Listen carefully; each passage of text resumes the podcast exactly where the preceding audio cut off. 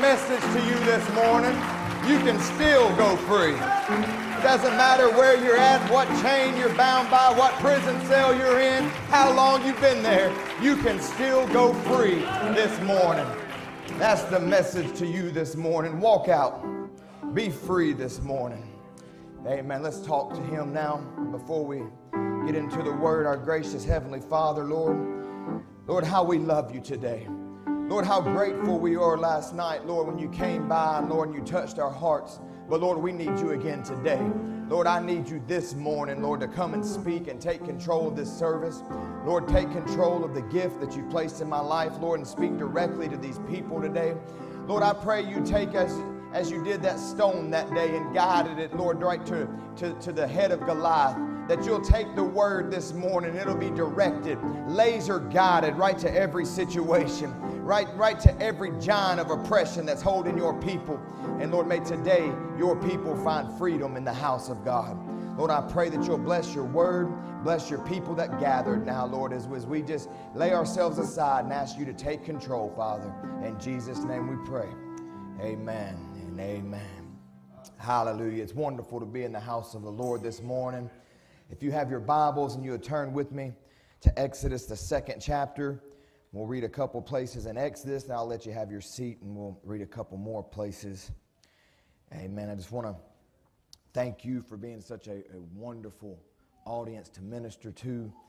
You know, it's sometimes the people sitting there don't recognize how much of a part you play.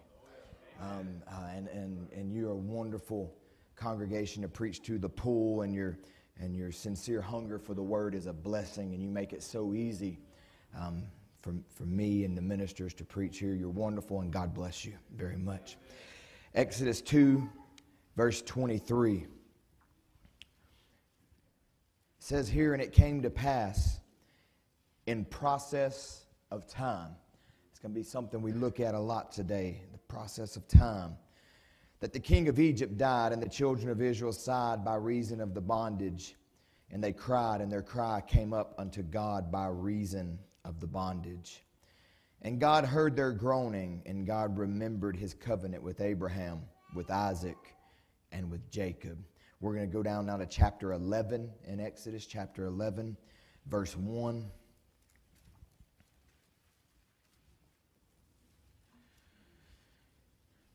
And the Lord said unto Moses, Yet will I bring one plague more upon Pharaoh and upon Egypt.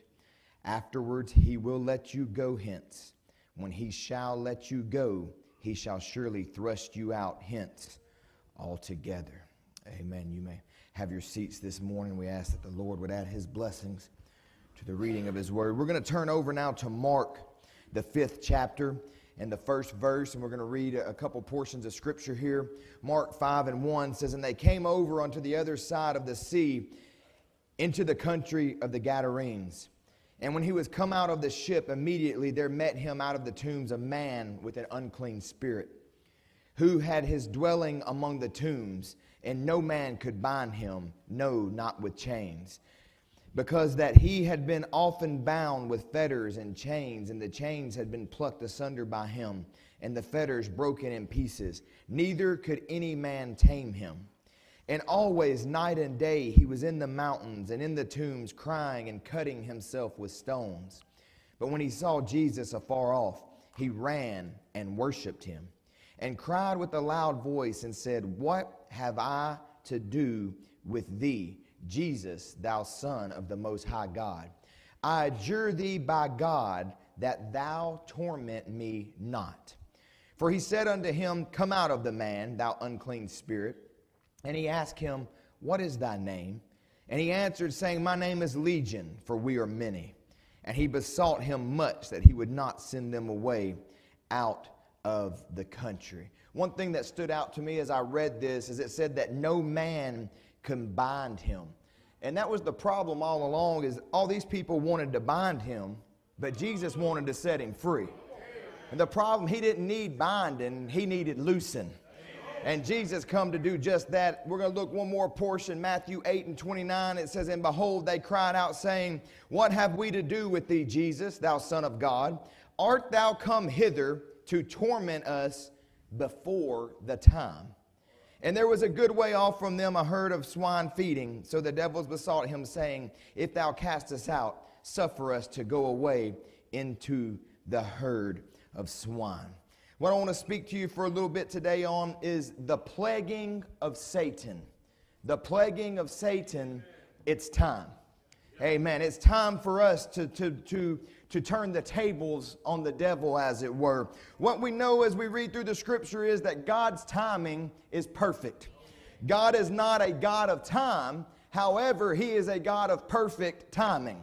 All right, we, we are, as humans, we are time beings and we become anxious and we expect things to happen at a certain time, and yet our God doesn't operate in, in that manner. He doesn't have feelings of when. When is this going to happen? He doesn't have those feelings. He doesn't have feelings of how. He doesn't have feelings of what if. Why is that? Why can God operate like that? It's because He is eternal and He already knows the end from the beginning. He knew each and every one of you that would be sitting here today. He knew where you would sit. He knew what kind of troubles you would have this morning getting to the house of God. He, he saw the, the troubles and the trials and the little fusses and all that. He knew all of that. None of those things snuck up on him this morning. And not only did he know you would be here, he knew exactly what you would have need of from this service today. Aren't you glad today that there's nothing that sneaks up on God? There's no situation where He goes, Oh no, what do I do now? He's already provided exactly what it is you have need of for your life today. He is Jehovah Jireh. He is our provider. So, so God isn't worried today because He knows the how, He knows why, and He knows when. The when question with God is already settled. It's already taken care of. It's not a debate. There's no worry. There's no anxiety because there are special, appointed, predestinated times for all things. It's already been set aside. We, we as individuals have certain appointments with God for the things that we have need of in our lives. And that moment is already set. Genesis 18 14. Is there any t- anything too hard for the Lord? At the time appointed, I will return unto thee. Exodus 9 5. And the Lord appointed a set time. Acts, Acts 7 17. But when the time of the promise drew nigh. So if you'll notice, all these things were already predestinated, set times that God already knew when it was going to happen. So there was no worry in him of when. When is this going to take place? And, and, look, these exact same things uh, apply to your life as an individual. There was a time that this message was going to cross your path. There, there was a moment in time where you were going to give your life to Jesus. It was time. And if you haven't done that yet, let me say it's time. It's time today to give your heart to the Lord. He's here today calling you. There was a time in your life where you were going to receive the baptism of the Holy Ghost. It was time. It had reached the appointed time. There's a moment where your healing that you've been holding on to becomes materialized and you step into it. It's time for, for, the, for the fulfillment of that promise. And God's timing, once again, is perfect timing.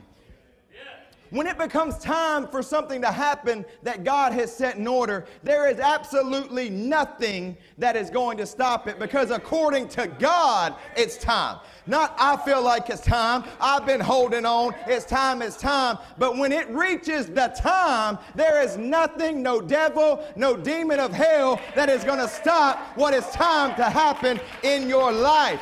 It doesn't matter how much he fights. It doesn't matter how much he hinders. It doesn't matter the struggle. When it's time for your deliverance, he cannot stop you. I say it's time this morning. I say it's time for us to turn the tables on the enemy this morning.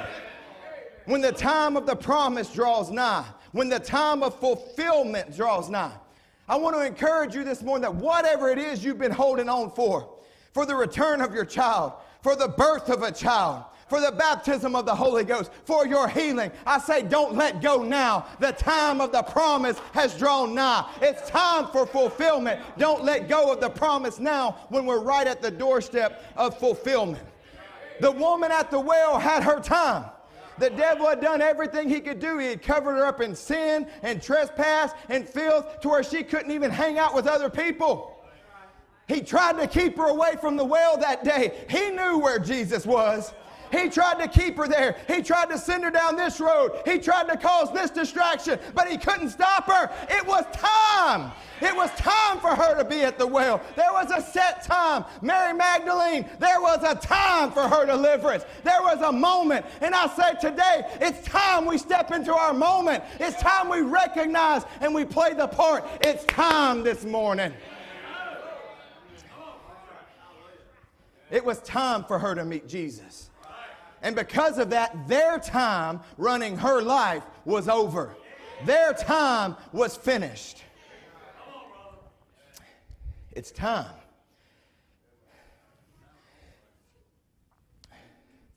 I believe there's seasons for everything.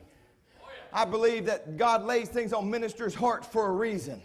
I believe that certain ministers come by certain places in a certain time for a certain reason. I believe it's time this morning. I believe He showed up here this weekend because it's your time for what it is that you have need of. Not I showed up here this weekend. I don't amount to a hill of beans. But when He shows up, when He comes in the place, that's all it look. One moment in the presence of the angel, one moment in the presence of God, it changes everything forever. All you need is a moment. All you need is your time. All you got to do is recognize today, it's my time, it's my moment, and I'm going to grab a hold to it. It's time this morning for your healing. It's time for those things you've been holding back for you to surrender and lay those things down. It's time to lay down your hurts. It's time to move on beyond those scars and those things that's held you back from being the Christian that you know you ought to be or that God's calling you to. It's time today to move on. And when the time has come, Satan can do nothing to stop it. In the scripture we read, it was Exodus time.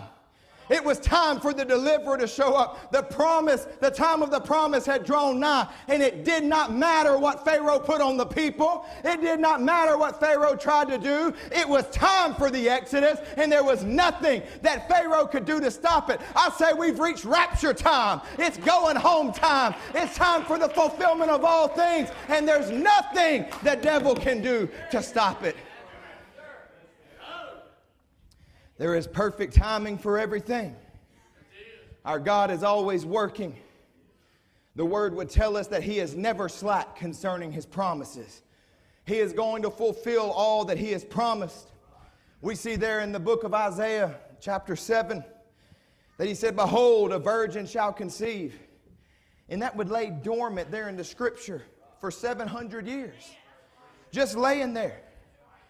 Well, when's it going to happen? When's it going to happen? At the predestinated time, at the time set aside by Almighty God. But there did come a time of fulfillment. There came a day that there was a little virgin who was willing to step into that. And when the, and when the angel appeared to her, she didn't go, well, No, I can't do that. Surely I, she said, Be it unto me, Lord, according to the promise. She was willing to step in and play her part.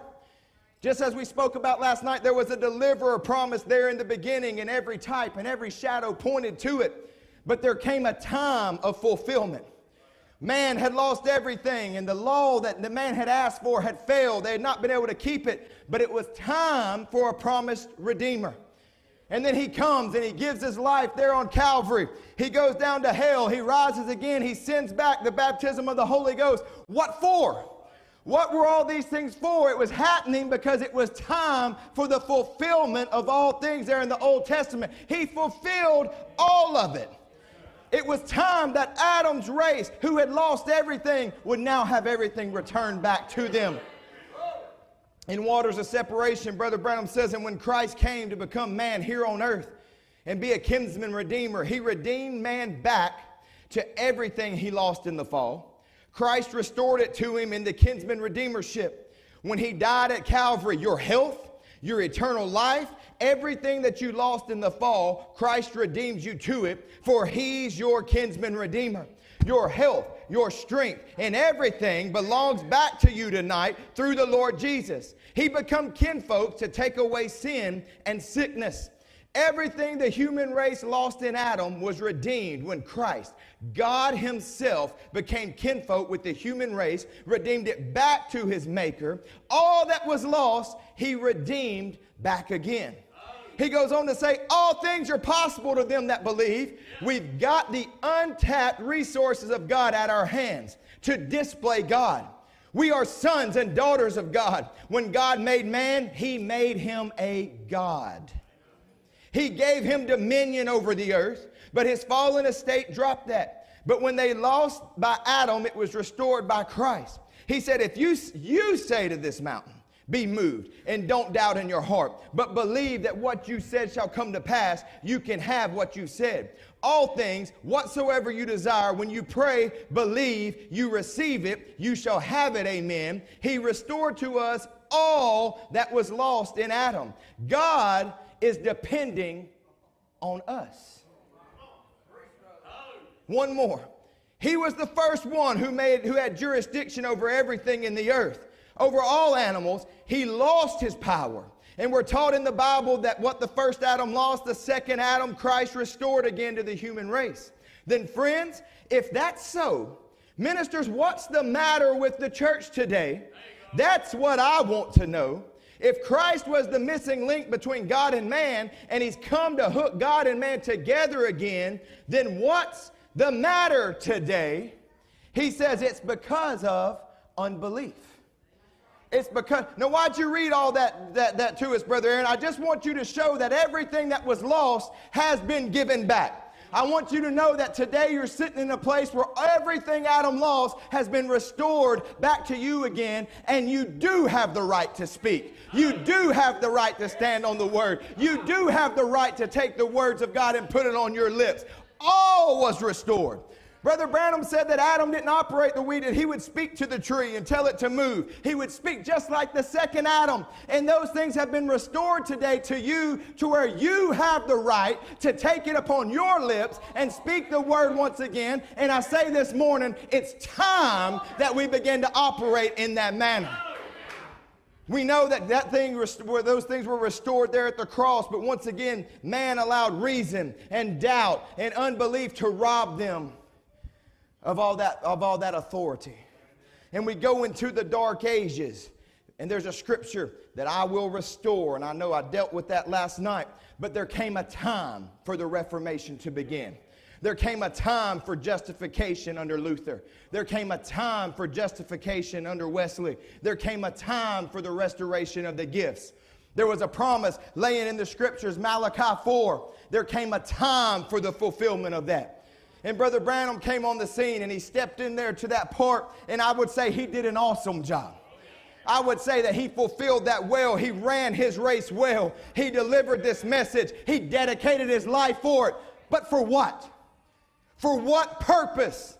For us to sit around and talk about what God used to do? For us to let us sit on a shelf in the form of tapes and sit on there as a form of books and to talk about it and debate it. No, he sent the message so that you could be the message, so that you could live the message, so that you could put it in action. Not just sit around and talk, but you take the third pull power and you operate it. The third pull operating in men and women that have been restored back to the original. Third pull power in you. We keep looking for the fulfillment of things as if we play no part in that fulfillment. But it's time for you to play your part. The message is so full of power, and you have been given the authority to use it. It's been put in your hands. In my name they shall cast out devils. Be it unto me, Lord. Be it unto me today. I will have a church without spot or wrinkle. Be it unto me, Lord. Let me play that part in that church. The works that I do shall you do also. Be it unto me, Lord. It's time that I step in and begin to play my part. Abraham and his seed, Jesus said, Does it not say in your own laws, ye are gods? Why do you condemn me then? If your own law says you're gods, He was given a domain. The domain was the earth. The whole earth is groaning, waiting now for the manifestation of the sons of God. If I'm a Branham, I'm a Branham. I'm part of a Branham. And if a man is a son of God, he's made in the image of God, given the domain here on earth to rule this earth like God ruled it. And if the second Adam proved it, amen, he stopped nature, peace be still, amen, cursed the fig tree, certainly. He was a man, yet he was God. He was a manifested son of God. That's what we're to be one of these days. I say it's time. I say it's time that we take these things off the page and we take these things and we begin to live them out. We begin to operate in what we've been called to operate in. God, once again, in flesh. God once again in his bride. Once again, somebody on the earth saying, I'm doing the works of my Father. Brother Brown would say, She has thus saith the Lord, and she knows what he wants done with it. Well, I think he wants us to debate this quote. I think he wants us to argue about what he really meant here in marriage and divorce. No, no, no. I think we've debated things long enough I say it's time that we take the land. I say it's time that we cross over. He's already went beyond. He said the land is there. The land is real. There's the Holy Ghost in this land. There's healing in this land. There's deliverance in this land. Your joys in this land. Cross over today and take the land and quit talking about it. The land is yours. It was put in your hands. It's for you. Created for you. Go take the land this morning. Put the word in action. Put it in action. Be it unto me, Lord. Be it unto me according to that word. Let me play my part. It's time. It's time to play my part. Demons that held the woman at the well, the demons that held Mary Magdalene, they met Jesus face to face.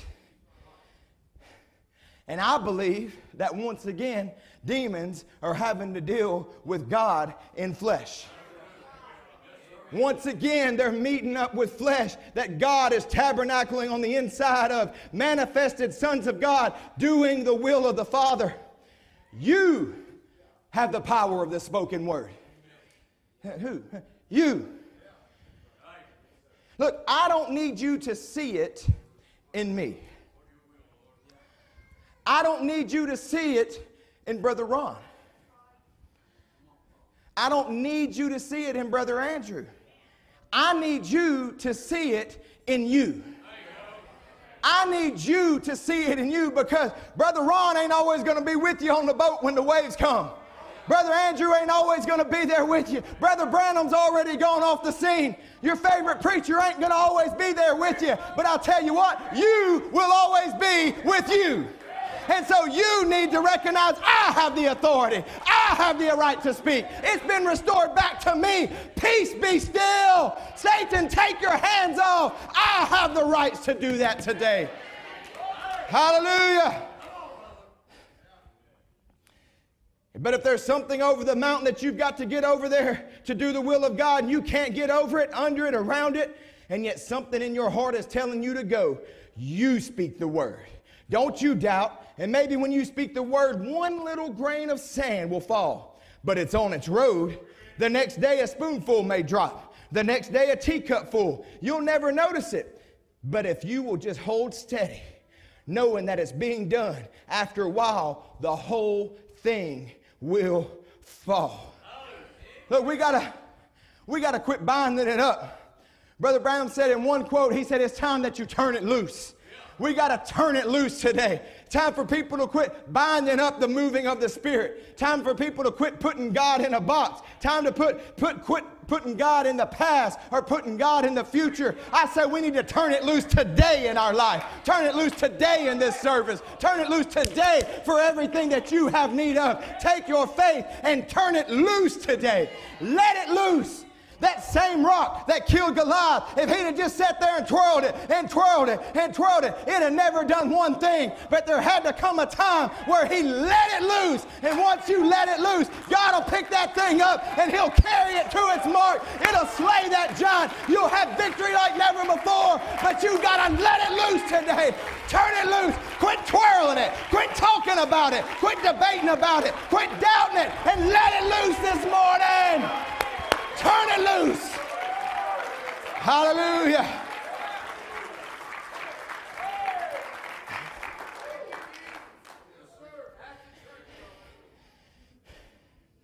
We saw in our opening scripture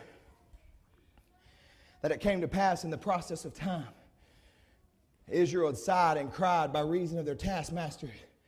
And God heard their cries and he remembered his promise. The book of Acts tells us that the time of the promise had drawn nigh. There was a promise of a deliverer in Egypt, and that time came for him to step on the scene. And that's what I'm telling you today is it's time. We're here, but it's time to step on the scene. The prophet would talk about recognizing he was in a vision, but he had to play his part. He had to know when to step in, when to speak. This had to be in place, that had to be in place. I'm telling you, it's in place. Somebody has to recognize we're there. It's time for me to step on the scene and begin to do what I've been called to do. In Egypt, they had reached the time. Exodus 3:12, and he said, Certainly I will be with thee, and this shall be a token unto thee that I have sent thee. When thou hast brought forth the people out of Egypt, you shall serve God upon this mountain. At this point, before he's even gone down into Egypt, the defeat of Pharaoh and the deliverance of, e- of Israel is all settled. It's a finished work at this point. Because he's already told them, You're going to come back to this mountain and worship me here. It's settled. There's nothing else to debate about. None of it was uncertain God plainly says, I've come down to deliver. I will send you. I will be with you, and you will come back to this mountain. It's done. It's a finished work, but it did not happen overnight. He wasn't right back there a week later. He wasn't there the next day. Brother Branham says there was Pharaoh who raised up who didn't know Joseph, and that was the beginning of the beginning. That was the beginning of the Exodus. Really? I thought the Exodus was them leaving. It was. But that was the beginning. When a Pharaoh rose up that knew not Joseph. And when that thing began to form under a political power, began to form, God began to get ready. The iniquity of the Amorites was fulfilled. The time that He promised Abraham was fulfilled, and the time of deliverance was at hand. So, what we have to recognize and look at, and we can apply this to us today, is that the Exodus was a process. There were struggles in the Exodus. There were great burdens in the Exodus. There were very difficult times during the Exodus. Don't allow the difficult times that are surrounding us, the sickness, the hardships, the evil in politics, the whole world going mad to distract you from the fact that we are in the coming of the Lord. We are in the process of the coming of the Lord. It has already begun. We're not looking for it, we are in it. The shout, the voice, the trump. The time of deliverance had arrived. Despite the struggles, despite the hardships, despite the impersonators, despite all those things, there was a word that was already spoken I am come down to deliver. The promise was already spoken. Look, the coming of the Lord is a process. We are in the coming of the Lord. We are in the time of his coming. Yes, there are trials. Yes, there are hardship. There is mind battles and there is sickness, but there is a word already spoken. And despite Satan's best efforts, I will have a bride. There will be a rapture. You are that rapture, and there's nothing he can do about it because it's time. The time of fulfillment is here. It is now. We are in it. It's already spoke. You are the spoken word bride of Jesus Christ. You are victorious. You are overcomers. Hallelujah. The word has already declared it. and the time of the promise has drawn nigh.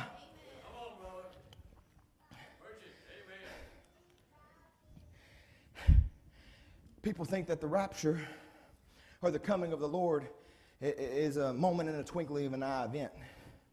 That's the body change in a moment of twinkling an eye. But the coming of the Lord is a process that we are currently a part of. So, placing ourselves at this point and looking back to the Exodus, what are we supposed to be doing at this point just before the Exodus? How are things supposed to be operating? How are we to carry ourselves? What is our example of how we should operate at this point in history? And sometimes I believe that we've allowed things to get a little twisted and allowed things to get a little bit backwards because we've allowed Satan to convince us that he is in control of our lives because we are in his Eden. And that part is a truth. This is Satan's Eden. And so, because he has control of Satan's Eden, he wants to think you just have to bear this. You're in my Eden. You're just going to have to deal with this. You're in my Eden. No, you're just going to have to do what it is I, I say. I'm going to make you struggle the whole way. You are barely going to get in. You are going to be tormented because you are in my Eden. And next thing you know, you're saying, Oh, I'm not a very good Christian. Oh, I don't have very much faith. I, I mean, I believe, but I'm just barely getting by. I'm just barely making it. Where's that suit coat? Because I'm going to need that uh, handkerchief out of the pocket. I'm sorry. I'm, I'm, I'm sweating down up here. I forgot to get it out. He makes you think you're barely going to make it in, but this isn't truth at all. Because the bride isn't a barely make it in kind of people. Bride is the bride is overcomers. We are people that are going to overcome in this age. The truth is that you are on speaking terms again with Almighty God. The truth is that the pillar of fire is in the church once again. The truth is that flesh, once again, is taking the Word of God and putting it on human lips and dictating rights to the enemy. That is what the truth is tonight. The truth is that Satan is the defeated foe. He's the one that's barely hanging on, he's the one hanging on by the skin of his teeth. You're the overcomer, you're the victor, you're the one in charge, you're the winner. Satan is cast down. That's the truth of it. Listen.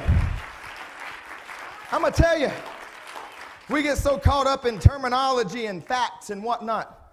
You can have every fact in the world and it be fact and it still not be the truth. That's the truth. That's also a fact. But listen, let me give you some facts. Fact is, I was a sinner. Fact is, I was lost without hope. Fact is, I had turned my back on the Lord Jesus. I had walked away from this message. I lived the life of a ranked sinner. Those are facts. Fact is, the devil thought he had me, but the truth is, I'm a son of God.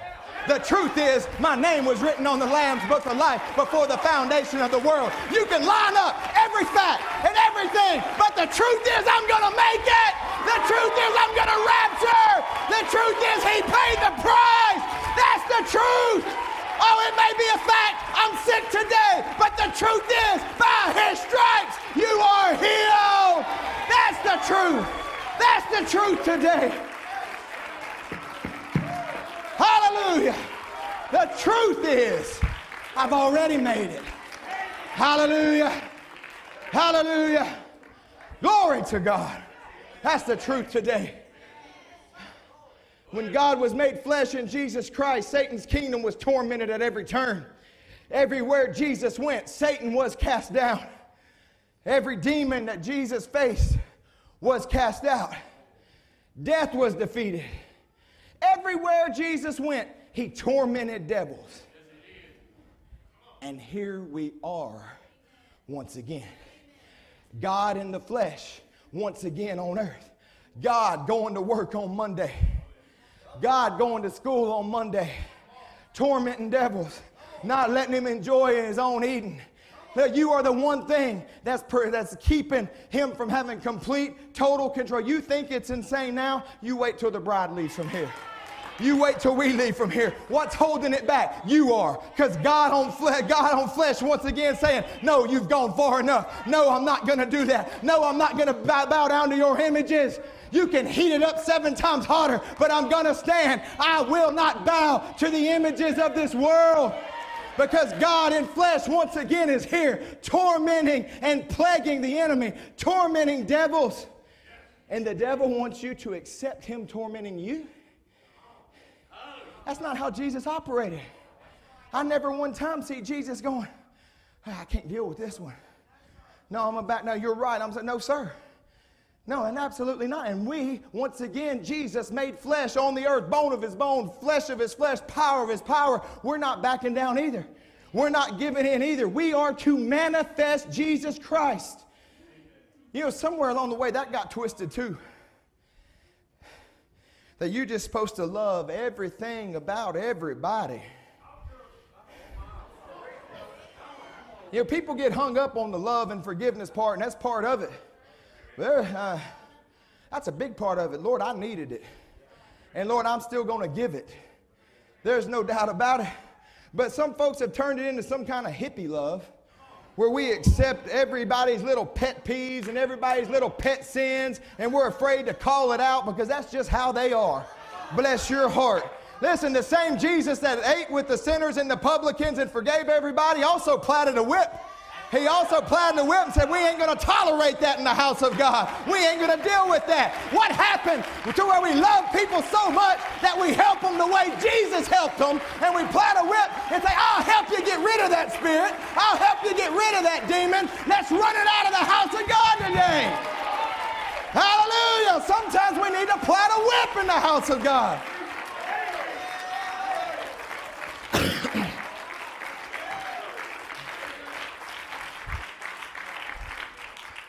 Bless your heart. I'm so sorry that you just came over. It's okay. It, no, it's not okay. It's not okay. And we have these little cliches that, well, I'll pray for you. Look, I'm going to tell you something. I don't know why I'm here, but here we are. Some people don't ever get deliverance from things because they don't want deliverance from things. They enjoy the petting. Look, some people are depressed and they want you depressed too. At least I feel like they do.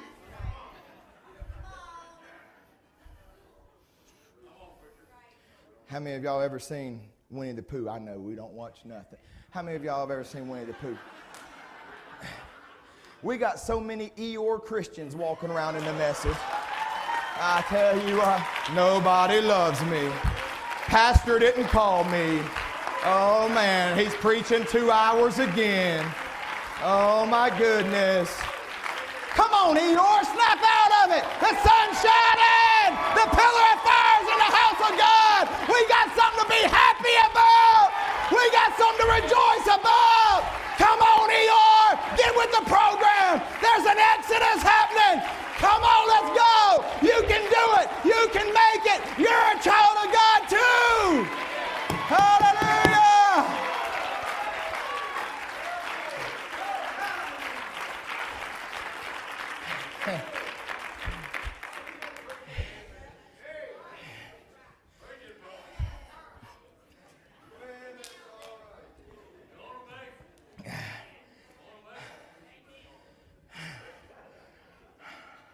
I don't even know where to go from here.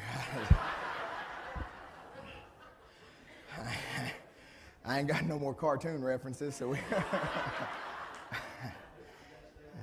yeah. Let's, let's move on before I keep. How do we display the life of Christ? John 14, 12. The works that I do shall you do also. It's time we recognize that Satan's had enough time in the driver's seat. He's had enough time tormenting you. He's had enough time playing the part of taskmaster, slave driver, tormentor, oppressor. Look, the devil whips on you every chance he gets. I'm telling you, you got the opportunity to whip back a little bit today. It's time for you to take the whip and whip back on him. The children of Israel were whipped daily. He was their tormentor. Pharaoh was their tormentor for a season. But the time of the promise drew nigh. The pillar of fire came on the scene the word of the Lord came to a prophet, and it began to change who the tormentor was. It was time for Satan's kingdom to be plagued for a while. Listen, Moses stepped into that presence. I'm just trying to get you to recognize what authority you have. He came into that presence. That's different from what happens with us. Moses came into that presence, but under the blood of bulls and goats, that presence could not come into him. Moses comes into that presence. Moses had the word. You are the word. Let that sink in for a minute. Because that couldn't come in and dwell on the inside of him because he's under uh, the blood of bulls and goats. And yet, under the blood of bulls and goats, he goes down to Satan's kingdom and he begins to plague him. What are we supposed to do right before the Exodus, Brother Aaron? It's time to start plaguing the devil. It's time to begin to put things on your lips and call for what you have need of. That's what we're supposed to do right before the rapture. We are to plague his kingdom.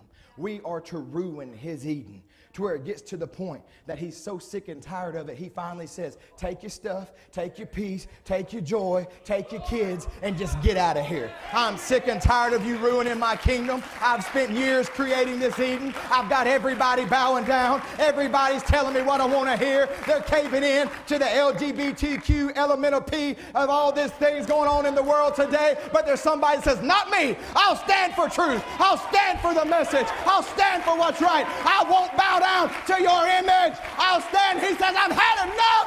Just take your stuff, take it, and get out of here. Just leave. It's time to torment the devil. It's time to look him in the face and say, No, you've whipped me long enough.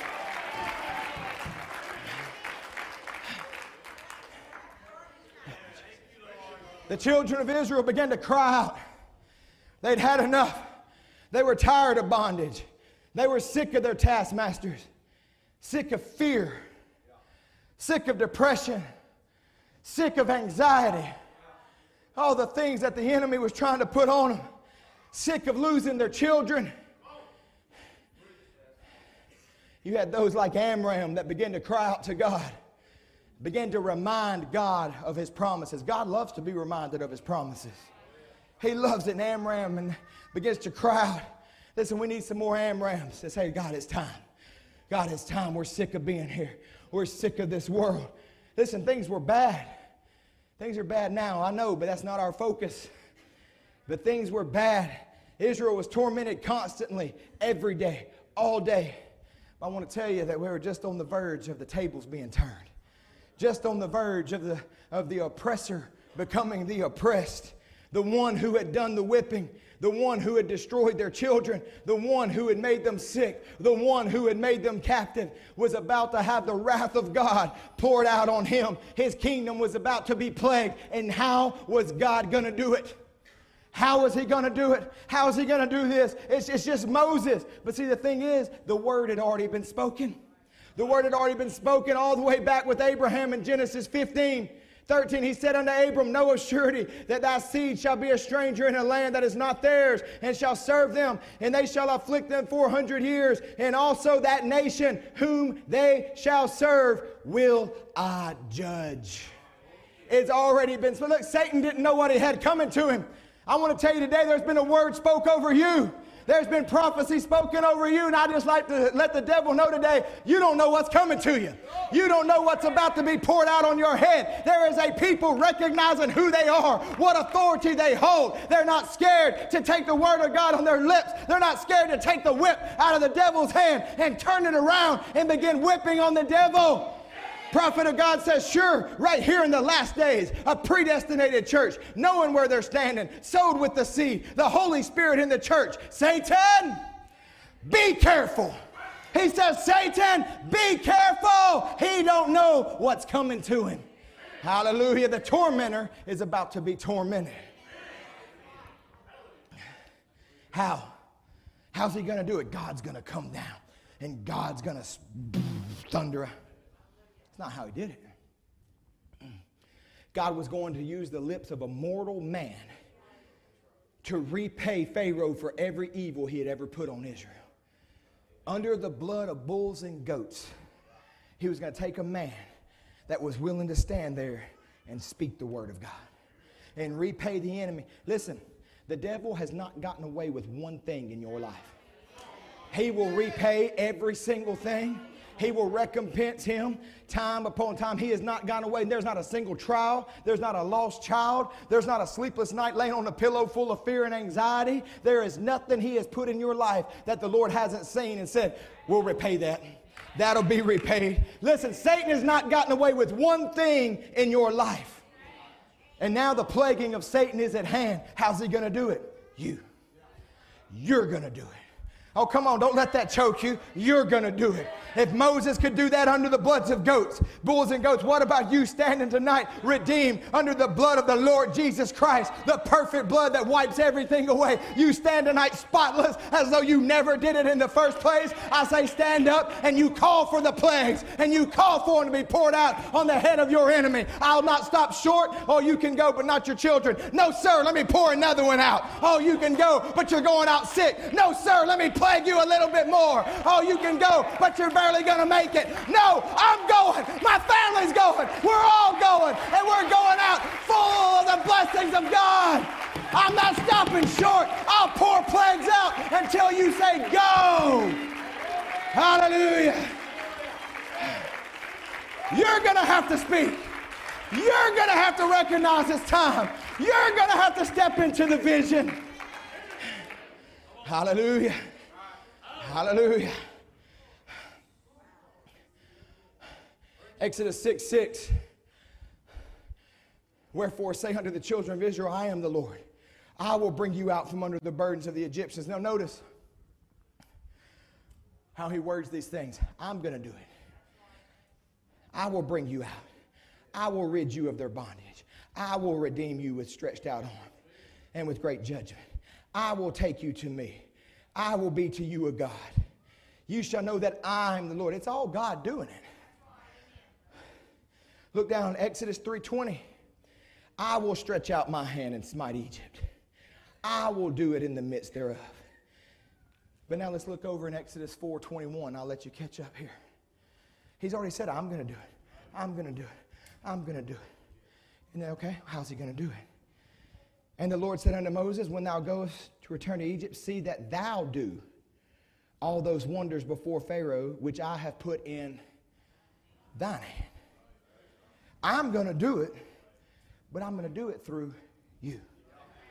We're going to plague Pharaoh so much that he's going to kick you out, but I'm going to do it through you. I put it in your hands to take care of this. It's God doing the delivering. It's the power of God. It's His signs and wonders, but it's in your hands. It's you that's going to show the enemy. It's you that's going to proclaim, it's Jesus again. He's here again in flesh. Prophet would say, and Moses, under the blood of that goat, that sheep, walked out there, took that stick, reached towards the east. Thus saith the Lord, let there be flies. Never heard a fly. Walked on back, it's already spoke. It's a thought. Now it's spoke. It's expressed. It's the word of God then. It come into human lips. A simple man under the blood of a bull. First thing you know, a green fly began to fly around. Next thing you know, there were five pounds per yard. What was it? Was the word of God spoken through Moses, the creator, because under the blood he was standing in the presence of God. And his own words wasn't his word. If ye abide in me and my words abide in you, then ask what you will. It shall be given you. Where's the church standing at? He says.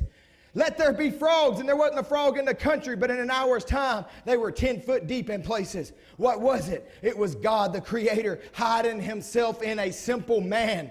I want to ask you something. If the blood of a bull or a goat be used for a bleach, which can only cover, could put a man in position to speak the creative word of God and bring flies into existence, why would you stumble at the bleach of Jesus Christ's blood who could speak a squirrel or something into existence? We read the Bible under the blood of bulls and goats. He's speaking flies. He's speaking frogs. He's speaking the, the blood, the Nile turning to blood, and we don't bat an eye. But let a prophet speak about speaking a squirrel and well, come on now. Or let a man talk about seeing a vision. Well, come on now. That, that was for the prophet. You take away from the prophet when you do. I say it takes away from the message of the hour if those things aren't in the message. I say those are the very things that vindicate the message is true. I say that if you don't have dreams and visions in the church, then you're taken away from the scripture in Joel 2:28. The scripture said those things are going to be here. So I say they got to be here. If a man can stand there under the blood of bulls and goats and speak those things and torment Satan, what can you do under the shed blood of the Lord Jesus Christ, filled with the baptism of the Holy Ghost? You can plague Satan. You can tear his kingdom down. You can speak destruction upon this, this evil hour that we live in. You can do it. That's what I want you to get today. You can do it. God had come down to deliver Israel. He came down to show judgment against Israel. But how did he do it? Boy, you say that a lot, Brother Aaron. Well, I've been teaching sixth graders for 15 years. I've repeated myself a lot. It's what I do. I repeat myself a lot. He did it in flesh. He did it through flesh. How's he going to overcome every single demon in Laodicea? Flesh. Every single one of them is going to be tormented by flesh. Exodus 7 1, the Lord said unto Moses, See, I have made thee a God to Pharaoh. Then, as a God, I say it's time we do God things. I say it's time we stand in our position and we put the word in action. I say it's time that a third pull people start to do third pull things. It's time that we operate in what He's called us to. So we know the story, and I'm going to move quickly now how Pharaoh began to make things more difficult on them after Moses said, let, let Israel go, God has commanded you to let Israel go. And as we said, it didn't happen instantly. It didn't happen right there in that moment. The Exodus was a process. But in so doing, Pharaoh began to make things more difficult. Right at the time of the Exodus is when things got harder, when there were more burdens and more unbelief, trying to get the people to quit. And he's pushing against some of you even today. Some of you, even in the last week, in the last couple weeks, things have come against you and it makes you wonder why even keep pressing? Why even keep fighting? Why is he doing that? Because you're right at the moment of Exodus. You're right at the moment of freedom. You're right at the moment of the rapture. And he begins to push, and he begins to push.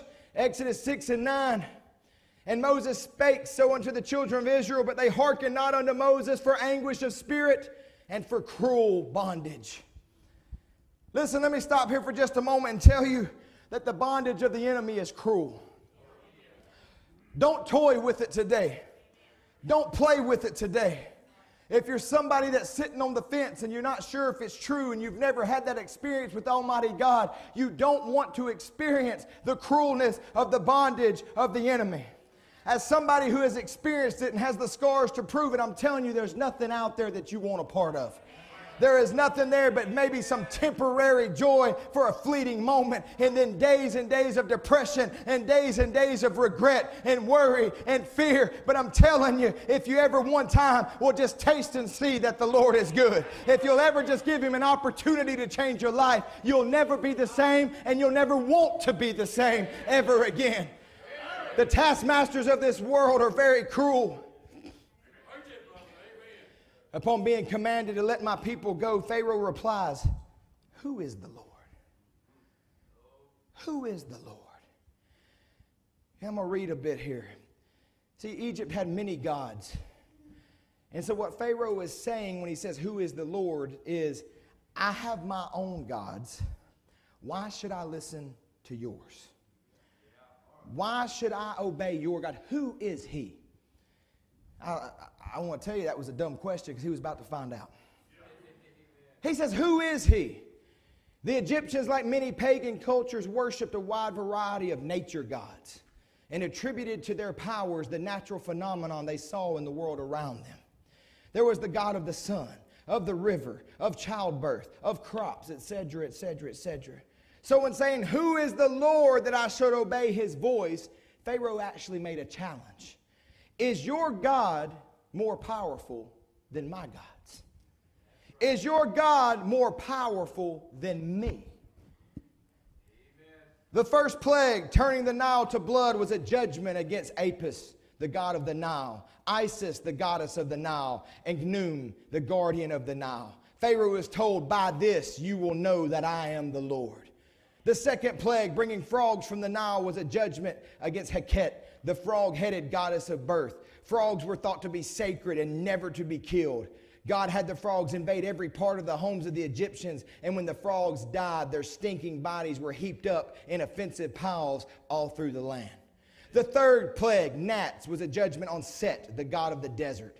The fourth plague, flies, was a judgment on Uatchit, the fly god, and this, eh, the fly god. The fifth plague, the death of livestock, was a judgment on the goddess of Hathor and the god Apis, who were both depicted as cattle. The sixth plague, bulls, was a judgment against several gods over health and disease. The seventh plague, hail, attacked Nut, the sky goddess, Osiris, the crop fertility god, and Set, the storm god. The eighth plague, locust, again focused on Nut, Osiris, and Set. The later crops, wheat and rye, which had survived the hail, were now devoured by the swarms of locusts. There would be no harvest in Egypt that year.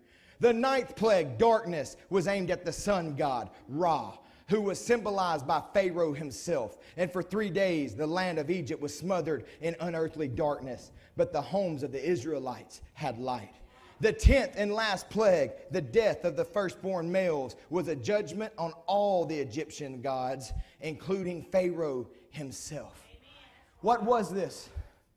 God taking the flesh of a man and making the gods of that evil age bow down before him and say, We have no power over this God. He's taking a people in this day, and when depression comes, when the gods of pornography and lust comes, there's somebody that says, I'm not going to bow down to that. And once again, God raises up and says, Your gods will bow down at the feet of flesh, once again, of God and flesh, who will stand and make the gods of Laodicea bow down and will show they have no power over this God. Who is your God that I should obey him? Oh, he is Jehovah God. He is the Lord Jesus Christ. He is the all powerful and the gods of Laodicea will bow down once again before him. He has rendered them powerless in this day through a people. The God of depression, the God of anxiety, the God of sickness, the God that comes and says, You have to look at all this naked flesh. There is a people on the earth that says, No, I will not bow down. I will be free. I will rise above it. We will be healthy. We will have our children. We will have our joy. Why do you keep saying those things are promises? You are supposed to have those things. Don't let the gods of this age have one thing in your life. He stood against those gods and show that no demon power can stand before a, a, a, man in flesh when he takes the word of God upon his lips. For the sake of time, I'm going to skip ahead and try to bring this down. That's where we're at right now. The time has drawn now. It's drawn now. It's time we stop waiting. This is how we fight our battles by taking the word of God upon our lips. Red Sea, part. Depression in the name of Jesus, leave. Sickness by his stripes, I'm healed. Taking the word upon your lips. Jesus constantly tormenting the devil, plaguing him. And in our opening scripture, we read the account of Legion from Matthew and also from Mark. Legion was a tormented soul, a prisoner, a slave, tormented by demons. Demons, a different type of slavery than what we've been dealing with with Israel. And maybe today you're not lost and out of your mind like Legion was. Maybe it's a demon of depression or something like that that's changed itself to you. Maybe a sickness that has attached itself to you. Maybe it's a spirit of fear, a spirit of doubt. Whatever it is, it's a cruel taskmaster that's been plaguing you and tormenting you. And we know that Legion would dwell in the tombs. And it said that nothing could tame him. He was completely bound by Satan. But I want to encourage you to know that wherever you're at tonight, my God hears the faintest heart's cry. And maybe one night he come to himself just long enough to say, God, help me. Maybe that's all there was to it. Maybe it wasn't some altar call. Maybe it's just, Lord, help me. But it traveled down through miles and miles and miles to wherever Jesus was, and he hears the heart's cry. Lord, help me. Lord, I need you. That was all it took. And he crosses over a raging sea. Why? It was time. It was time for Legion to be delivered. Why did he show up in Elkton, Virginia here today? Because it's time. It's time for you and for your deliverance and what you have need of. And those demons had chained themselves to Legion. That's what they do. They chain themselves. But see, that's a mistake when you're dealing with a, with a child of God. That's a mistake. Because do you think for one minute those demons would have ran up into the presence of the Lord Jesus Christ on purpose? But the problem is they had chained themselves to Legion. They had changed themselves there. They like to hide behind fear. They like to hide behind worry. They like to hold you back and exactly what do people think? I'm telling you today, if you got a need, don't let them hold you back today. Don't let them hold you in your seat today. Don't let them hold you in that place of fear, hiding behind, well, what about this and what about that? Don't be held back today. Those taskmasters that want you to believe that they have control of your life, that you can't be healed, that you can't have joy, that you can't have deliverance. They beat Legion daily. You're a failure. You'll never be free. You'll never be like the other people in the church. You'll never be set free. You'll never be loose. You'll never have your joy. You'll never have your healing. They beat him. They tormented him. They whipped him. But things were about to change. Just like they had done in Egypt, things were about to turn. Why? How? It was time. Legion fought through all of that See, in order to be delivered today, you have to desire to be delivered. You have to care enough to not care anymore. I don't care what people think. I don't care where I'm at. I don't care how long I've been in this condition. I care enough, though, to be free today. I want to get to the feet of Jesus. I want to push through all of that. Brother Brown said he cared when the neurotic called Legion cared enough under opposition to wiggle out from under those tombstones of the devils and go out to meet Jesus and throw himself prostrate. When Legion, oh, them devils would have never come if Legion hadn't pushed his way out there to meet him.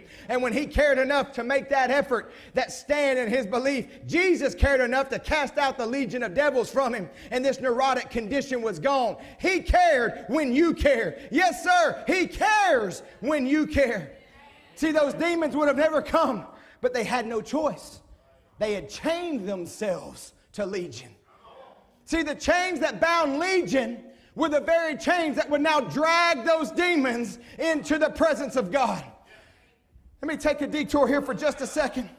I tell you, there was a Greek king in ancient times named Mezentius. I'm not Greek, pardon me. He was known to be hateful and cruel. He had no respect for life. He was a great warrior on the battlefield. He's remembered in history as the one who used what was known as the body of death torture as a form of punishment. If you were captured in battle, they would take a corpse, a freshly killed corpse of one of your brothers, and they would chain it to you face to face, hand to hand, foot to foot. And you would be chained to it. And you'd be sitting there to where that's all you could see. The prisoner would struggle and try to shake free. But after a while, they felt like it was useless. I'm chained to this thing. I'll never be free from this. When you moved, it moved. When you wiggled, it wiggled. And death stood, stared you in the face at all times you would begin to give in to the fact that you were stuck to this corpse face to face, staring death right in the face. It weighed you down, it depressed you. And that's exactly what the devil's done to some people with their depression. He chains it to them. With their anxiety, he chains it to them. With their failures, he chains it to them. And that's all you can see is the symptoms. I try to move, Brother Andrew, but all I can see is the sickness. I try to move, but it's chained to me. All I see is my failures. All I see is my shortcomings. All I see is death everywhere. I'm not going to be able to get free of it. It was agonizing. You knew you needed to be free. You hated being chained to it.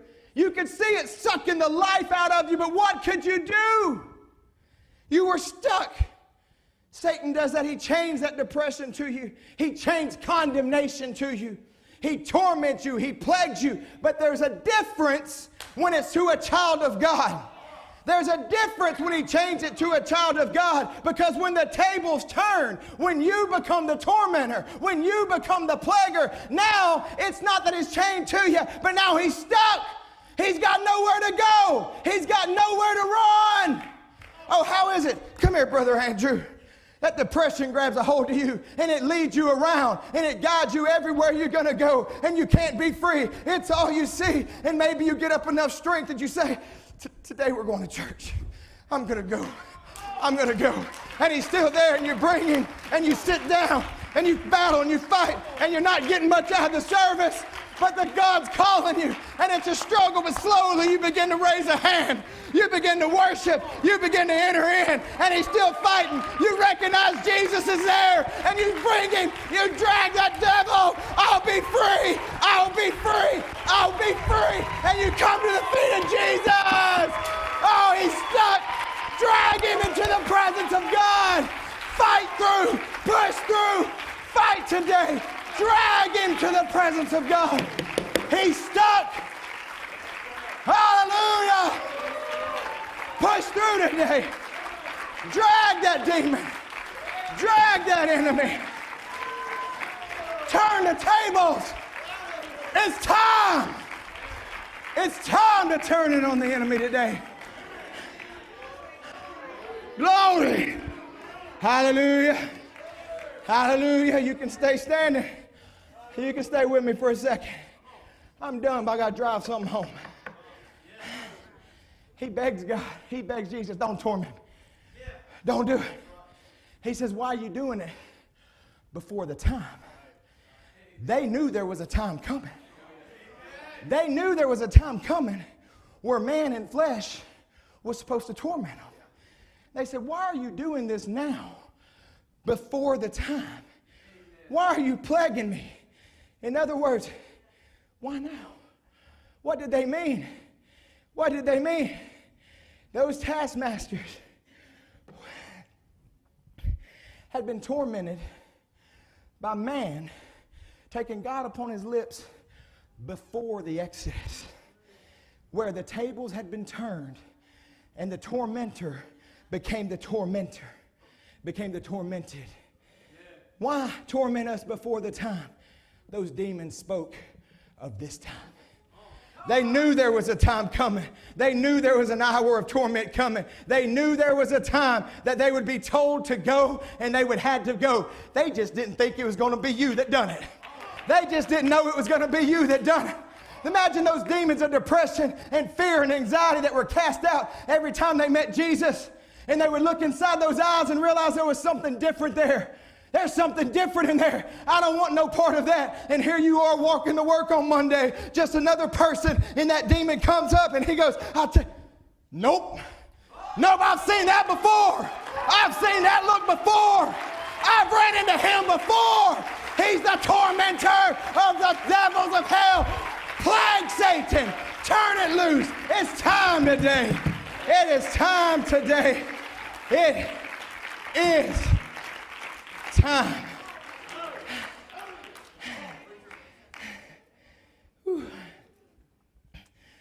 I'm done. Oh my goodness. It's time, church. That demon's been tormenting you. No, it's time to plague the enemy. It's time to turn the tables this morning. It's time to press through. I hear the devil say right now, Why are you tormenting me before the time? Wrong again, devil. It's time. It's time. I say, pour it out. I say, pour out every plague, pour out every right you've been given by Almighty God. Listen, we are here just before the Exodus. Take the word upon your lips. Take the word upon your lips and pour it out on the enemy this morning. In the name of Jesus, I tell you today, whatever has been tormenting you, you can be loose from it right now. Drag it into the presence of Almighty God. Your day of freedom, it's time. Your moment of deliverance, it's time. Your moment of your prodigal coming home, I say it's time. Your moment of healing is time. That refilling of the Holy Ghost you've been asking for, I say it's time. Stand up like Moses this morning, stretch out the name of Jesus, and call for whatever it is you have need of. I say, call for it this morning. Call him on the scene in your behalf. He hears the faintest heart cry. He came to Legion. Oh, he came to Legion and all he said was, Lord, I need you. Surely we can do that this morning, just acknowledge our need for the Lord Jesus. It's time for the bride to recognize where we are, who we are. Take the word of God upon our lips and plague the enemy. I say, don't let him enjoy his Eden for one moment. Don't let him enjoy it for one second. But I want to torment him until he says, just go. Just get out. I've had enough. It's time to plague the enemy. It's time for you today. It's time for you today. Heavenly Father, today, Lord, I believe it's time. Lord, that we begin to operate exactly how you operated when you were in flesh here on the earth. Every enemy we meet will be cast down, every demon will be cast out, death will be defeated. Lord, we're not leaving here, Lord, a conquered people, but we are leaving here as the tormentors. We are leaving here as the ones that have turned the table on the enemy, standing in the position, Lord, that you gave us. Father, you made us this. We didn't make ourselves this. You made us this. You gave us the authority. You're asking us to use it. You're counting on us today. We're your hands. We're your feet. We're your lips. And today we speak the word. We declare freedom in the house of God. We declare victory over the enemy. There is not one that will leave here bound. There will not be one left here still a slave. But today there is freedom in the house of God. Satan, you turn them loose today. We tell you in the name of Jesus, the blood of Jesus is against you. You can't hold them. You can't have them. These people are blood bought, blood washed, sons and daughters of the living God. And today, we are free. We are free. We are free. Oh, it's on its road. It's on its road this morning. Father, we commit it into your hands. Lord, may every person here today under the sound of my voice recognize they no longer have to be bound. Any chain they have can be broken today. They can still go free in this moment.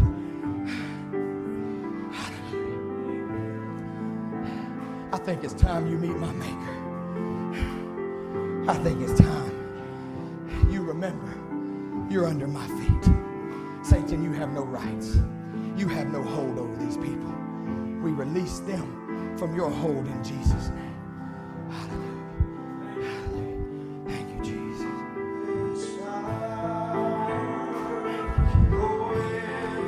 name of Jesus.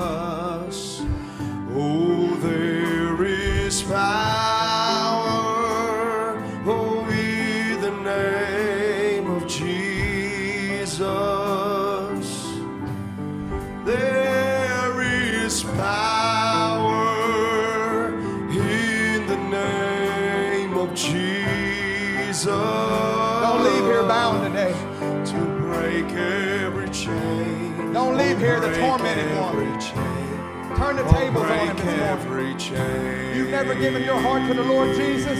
He's here today. Oh, He's here to save you. He's here to fill you with the baptism of the Holy Ghost. He'll meet you here today. He came here this weekend because it's time. He came here for your need, for your situation. You got things you can't let go of? Just drag it into the presence of God one time. No, don't be ashamed. Don't be afraid. The only shame is to have something holding you and you not to move. You got something hidden. Expose that thing today. Be free in the name of Jesus. Walk out of that prison cell. He's here and he beckons you today. It's time. It's your time. Don't walk away. Don't walk away from him. He's calling at your heart. Oh, hallelujah. If you're where you need to be, praise God. Praise God. I'm thankful for that. But you know where you're at. Be honest with yourself. If you need a moment in his presence, that's all it takes. He's here today to give you that moment in his presence. He's here today, even right at your seat. Just call out to him. Say, Lord Jesus, I have need of you. I have need of you to come by my way, Lord. Move in my life. Set my family free, Lord. Lord, I need a chain broke. Lord, in this moment, right now, in your presence, have your way in my life. He's here. He came here for you. And it's your time today. Let him work. Jesus, and there is power in the name of Jesus. Oh, there is power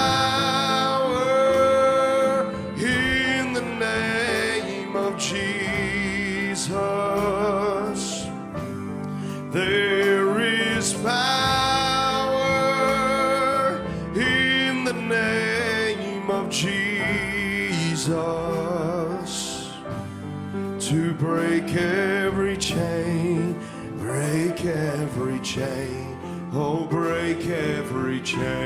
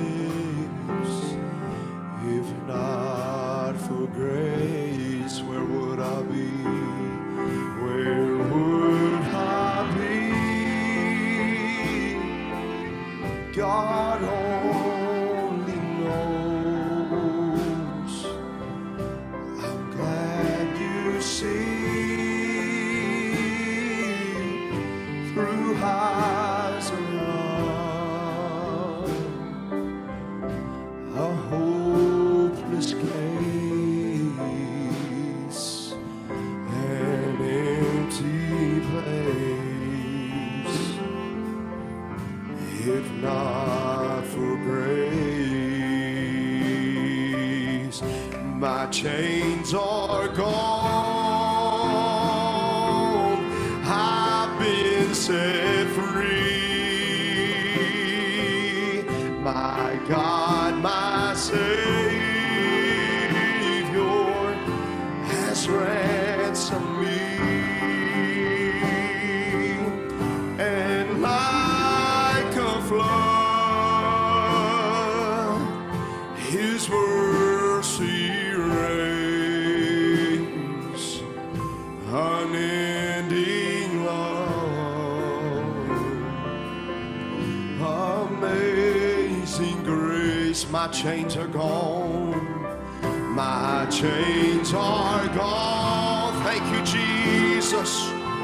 I've been set free.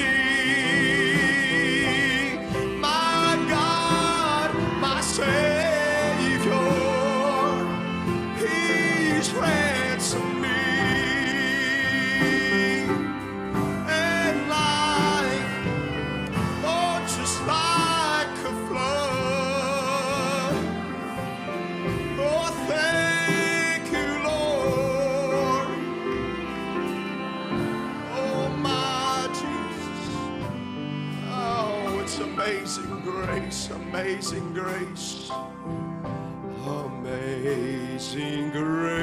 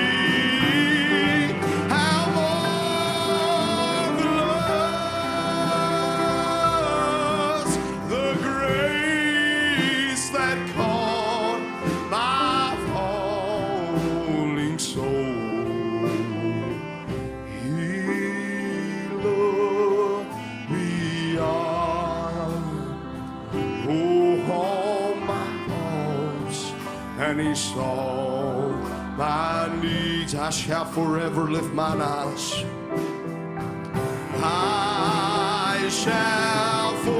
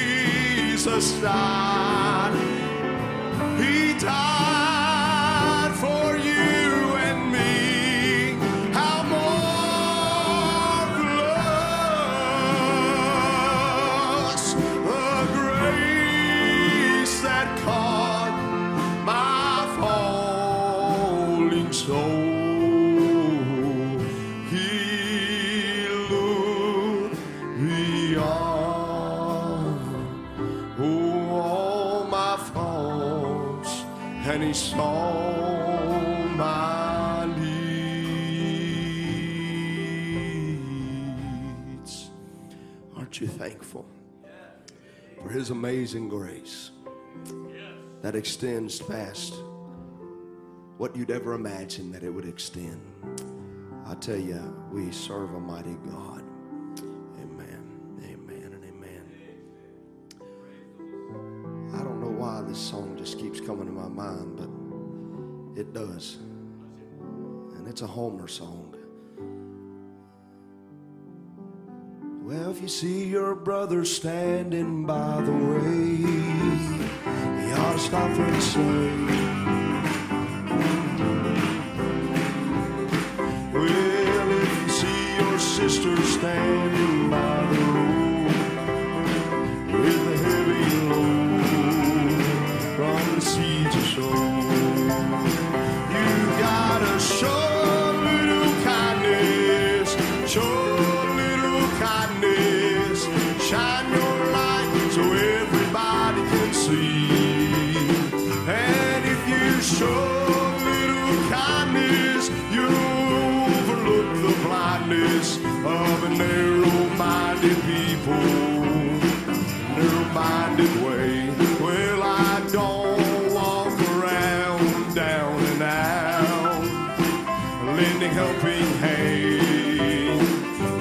instead of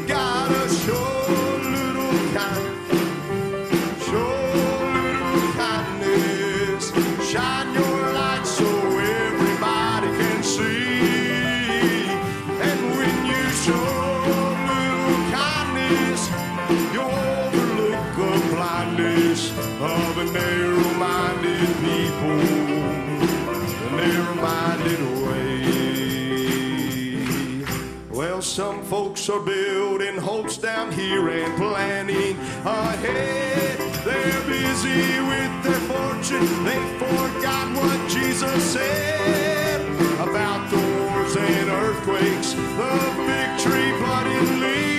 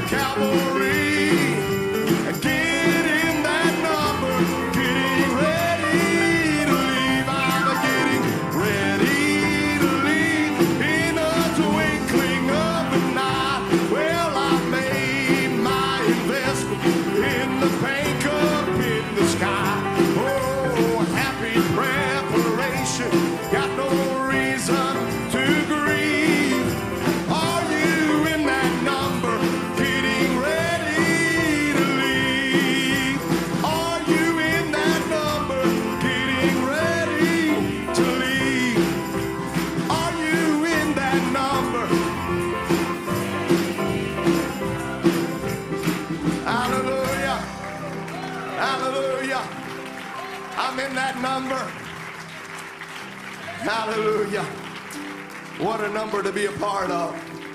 Hallelujah. Have you enjoyed this weekend? Have you enjoyed this weekend?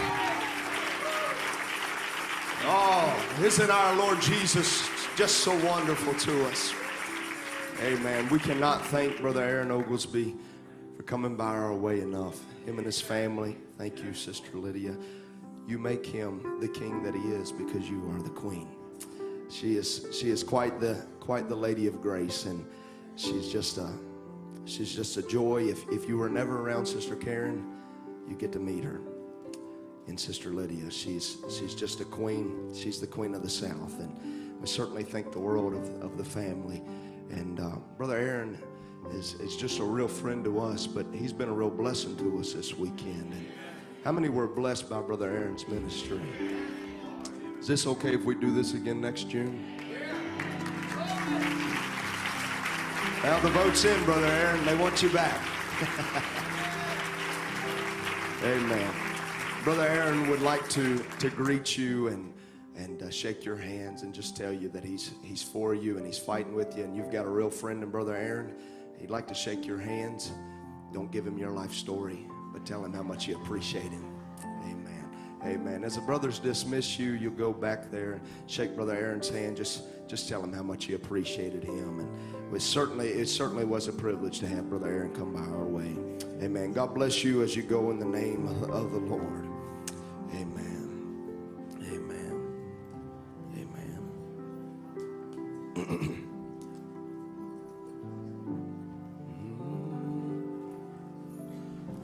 I'm amazed oh, that you love me. Oh, I